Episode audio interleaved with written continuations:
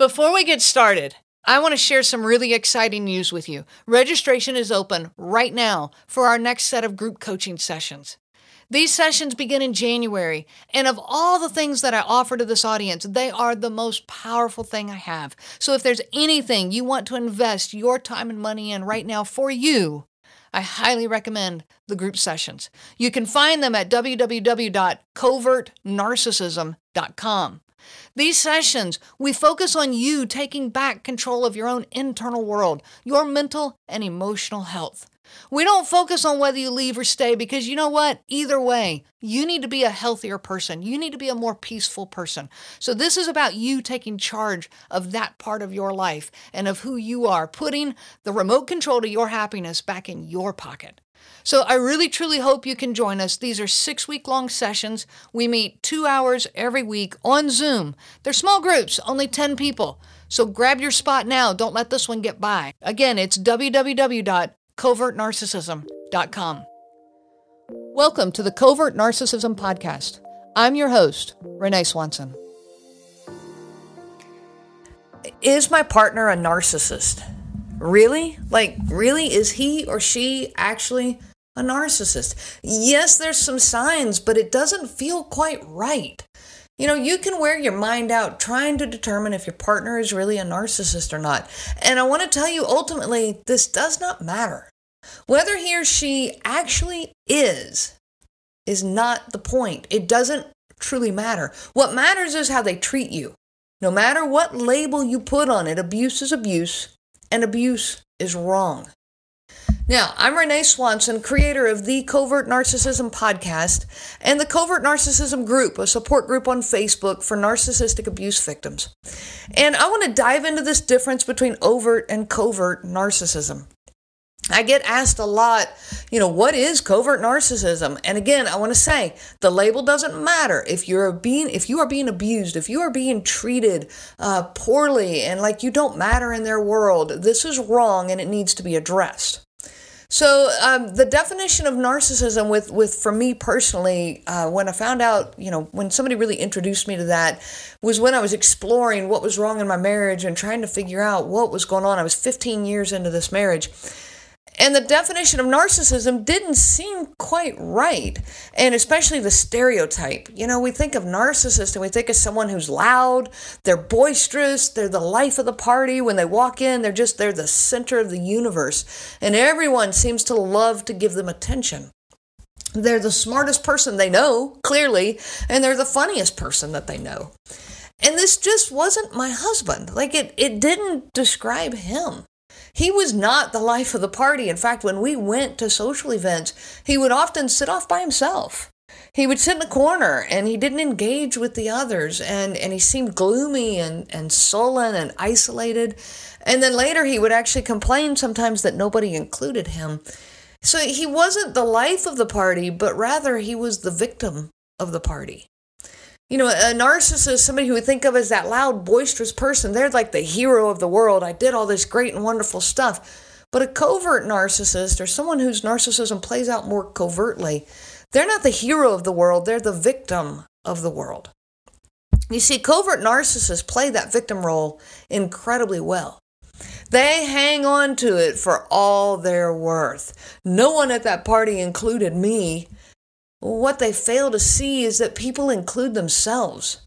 You know, when you go to a party, you engage with the people or you don't. But if you engage with them, they'll include you. And if you don't, they're not others, you know, engaging with what's going on, and that's how in the end they end up included. But a covert narcissist doesn't see this. They don't see the effort that's being put in by others. Instead, they're just jealous of the attention that these other people are getting. They sit on the sidelines and they sulk. They believe that everyone else has all these wonderful things just handed to them and that they have nothing. But they don't see the effort that other people put in they still carry, like I said, all these traits of narcissism. And, and these traits are listed in the DSM, and, and I gave these traits in the last episode. I'm just going to give a quick reminder, a real quick reminder of these here. Number one, self importance. Two, fantasies of unlimited success. Three, believes he or she is special. Four, excessive admiration. They require excessive admiration. Number five, a sense of entitlement. Number six, they're explo- eh, interpersonally exploitative. Number seven, they lack empathy. Number eight, envious of others. And number nine, arrogant and haughty. Now, what's not in this list? I want to explore that for just a minute. What is not in this list is someone who is loud and boisterous. It doesn't say that in there. You know, someone who's the life of the party and the center of attention. It doesn't say that in there. It doesn't even say in there someone who is physically violent or aggressive. It doesn't say in there someone who constantly cheats on their partner. None of this is listed in those traits of the narcissistic personality disorder. And yet the stereotype is there. Many people hold this stereotype. You think of a narcissist, you think of that loud, boisterous person, you know, the, the, the guy who's running off and having 30 affairs, you know, or physically violent with his partner and it seems untouchable and, and what difference does it make to you? You mean nothing to me, that kind of attitude. But that's and, and it does often show up this way. There's no doubt that that, that is a real um, persona of a, of a narcissist, but it's not always the case. Covert narcissists they they recognize this loud personality. They often see it themselves and they're often turned off by it. You know they'll they'll call that person a narcissist or they'll look at them and, and go you know i can't stand that person and all the attention they require. And and they don't want to be that and so they don't you know they they learn. They're they're very intelligent creature you know people and and they learn. So they cover up their internal narcissistic feelings and they learn how to appear humble and caring. They they watch this and they learn how to appear that way. They learn how to appear compassionate and generous and yet their inner circle knows that this is not who they are. But that leaves a lot of confusion inside that inner circle. The victims often carry an awful lot of confusion about this person. They can seem so generous and caring, and yet, why in the world do I feel the way I feel around them? So there's a lot of confusion in the mind of a victim of a covert narcissist. Their narcissism just plays out differently, and we are going to explore those differences right here. We are exploring some of the differences between overt and covert narcissism. And the one we're going to talk about today is hypersensitivity. So, one of the ways that the narcissism shows up differently is through their hypersensitivity. How this fits into those nine traits of narcissism is that, you know, this person feels self important. They believe that they're special and they require all those um, excessive admiration. And so they are extremely sensitive to anything that can possibly be taken as a criticism. How dare you tell me that I'm anything less than perfect. That's the attitude that comes across. You know, anything that even slightly resembles criticism or, or the tiniest bit of dissatisfaction, they can take things that are absolutely not a criticism, that are absolutely just normal everyday life, and turn them into a criticism. And I'll give you a couple of examples of that from my own personal experience. You know, my my husband was cleaning up the kitchen one day after a meal, and my young son, our our young son, was there, and so um, my husband was emptying the dishwasher, and so I asked our son to go help him. Go help him. Go help your dad empty the dishwasher. I thought I was doing a good thing. Like, aren't we supposed to teach our kids to help in the kitchen? Like, isn't this like something that is healthy parenting? And my husband, though, did not take it quite that way. In fact, he stormed off and went up into the guest room of our house, closed himself in the room, and sulked for 45 minutes to make a show of how much I had hurt him. And and I could not figure out why. I could tell he was upset. You know, the way that he stormed out of the room, it was clear that that I had I had hurt him but I really could not figure out why. And so after a while, I thought, okay, I, am just going to go up there and make peace with him. And so I went upstairs, and as I entered the room, then I asked, you know, hey, are, are you okay? Is everything good? And he said, no, no, you really hurt me with that. And I said, how? How did I hurt you? And and he said, "Well, you you clearly think that I'm not capable of emptying the dishwasher by myself, and so I just I'm not going to do it because I just clearly I can't do it right." And I said, "What are you talking about?" I said, I asked our son to help you because I want our son to learn good skills and, and good traits of, of helping in the kitchen. But he didn't take it that way. He took it as though I was telling him he was less than perfect. He was not capable of emptying a dishwasher.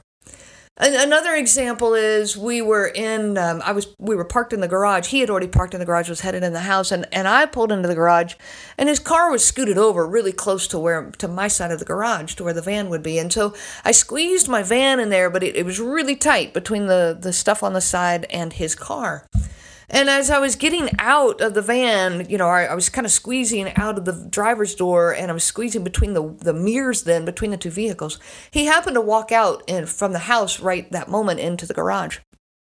And I said to him, I said, hey, honey, I said, can you scoot your car over a little bit? Well, that's all it took. He stormed into the house, slammed the door, went out in the backyard, and sulked around in the backyard for like 15 minutes. When I went in the house, he was still out there in the backyard, just pacing back and forth and, and clearly visibly upset. And and I had thought, okay, here we are again and and I've got example after example. I mean, this went on for 15 years, uh, 21 years actually. That I was almost almost made it to 21 years of marriage, and I'll dive into more of that as we go in this podcast. But anyways, he he came back in the house, and I, and I said, you know, um, hey, I just asked you to scoot the car over in the garage. Yeah, but but you could have greeted me first. You could have told me hi first. You you made me feel like I was worthless to you. And again, something not a criticism, just a simple request, and yet it comes across as this horrible attack on his person. So narcissists do carry that don't tell me that, you know, that I'm not perfect. Don't tell me I can do anything better because I'm already the best. And in an overt narcissist, the sensitivity comes out more aggressively. It's going to come out as anger and rage and violence, and you, they might hit you. Uh, they might threaten to hit you, so it's intimidation, and and they might throw things to scare you, and and all the yelling to scare you. All of these things because they want to control you by fear and intimidation. But a covert narcissist, it doesn't come out that way. They still have that hypersensitivity. They still think, how dare you tell me I'm anything less than perfect? But it comes out instead as depression and gloominess and sulking in the corner. And they're going to make sure that you see how hurt they are. They, they're going to do these things visibly. So they want to make sure that you recognize that you have really hurt them. Because they don't control you by fear and intimidation, they control you by guilt. They, they, they control you by that desire that's in you to be a good person and a compassionate person. And so, this big show of being hurt controls your emotions because it leads you to feel guilty and it leads you to then go try to make everything right with them because you don't like inside feeling guilty. You carry that blame that you have hurt them, and so you go and try to fix this. You know, the victim of an overt narcissist, they're afraid to leave, but they're afraid for their own safety. They're afraid for their kids' safety. You know, this is a, again, they're controlled by fear. But a covert narcissist, their victim is not afraid of that angry outburst and violence. Instead, they are they, they feel responsible. They're afraid to leave because they think they might be wrong. Maybe he's right that I hurt him, and so I have to stay. You know, I'm not even sure he is a narcissist because he doesn't quite fit the description. And so you feel that you have to stay because it's your job to make things right. You you um you also believe that they don't intend to harm you the way that they are harming you. They don't you you really truly believe that they're not aware of the harm they are causing. You know, you might say, "Oh, they're just depressed." You know, they don't have a good self-esteem, and so I have to keep trying to help them. And so, uh, the victim of a covert narcissist, you will pour everything you have into helping them and and you stay for years you know decades because you're not convinced that they mean to harm you. And and you are convinced that you can help them and that you can build them up. And so that's where the the covert narcissism that's the trap where you get stuck and you get caught. You know an overt narcissist that relationship uh, people are afraid to leave. They're afraid for their safety. But in a relationship with a covert narcissist people feel responsible to stay so I hope this makes sense. I hope this helps. This is just one of the ways that the difference is there between an overt and covert narcissist. And and both are incredibly damaging. I don't want you to think for a minute that I think one is worse than the other or this one's worse than the other. It's like trying to compare apples and oranges. They are two different ways that narcissism plays out. The damage is different, the effects are different, the the process of getting out is different. All of this. So, we are going to continue exploring these differences between overt and covert narcissism in this podcast. I hope that you can join us for every single episode. Don't miss any. You know, hit that like button, hit that follow button, and let's let's start building this and, and teach our world what covert narcissism is. You have been listening to the Covert Narcissism Podcast with your host, Renee Swanson. Be sure to check out our website at www.covertnarcissism.com. There you will find many resources just for you to help you on this journey.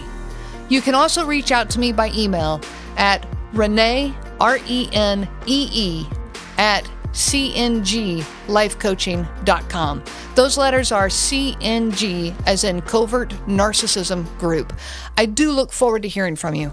I wish you so much peace on your journey of healing.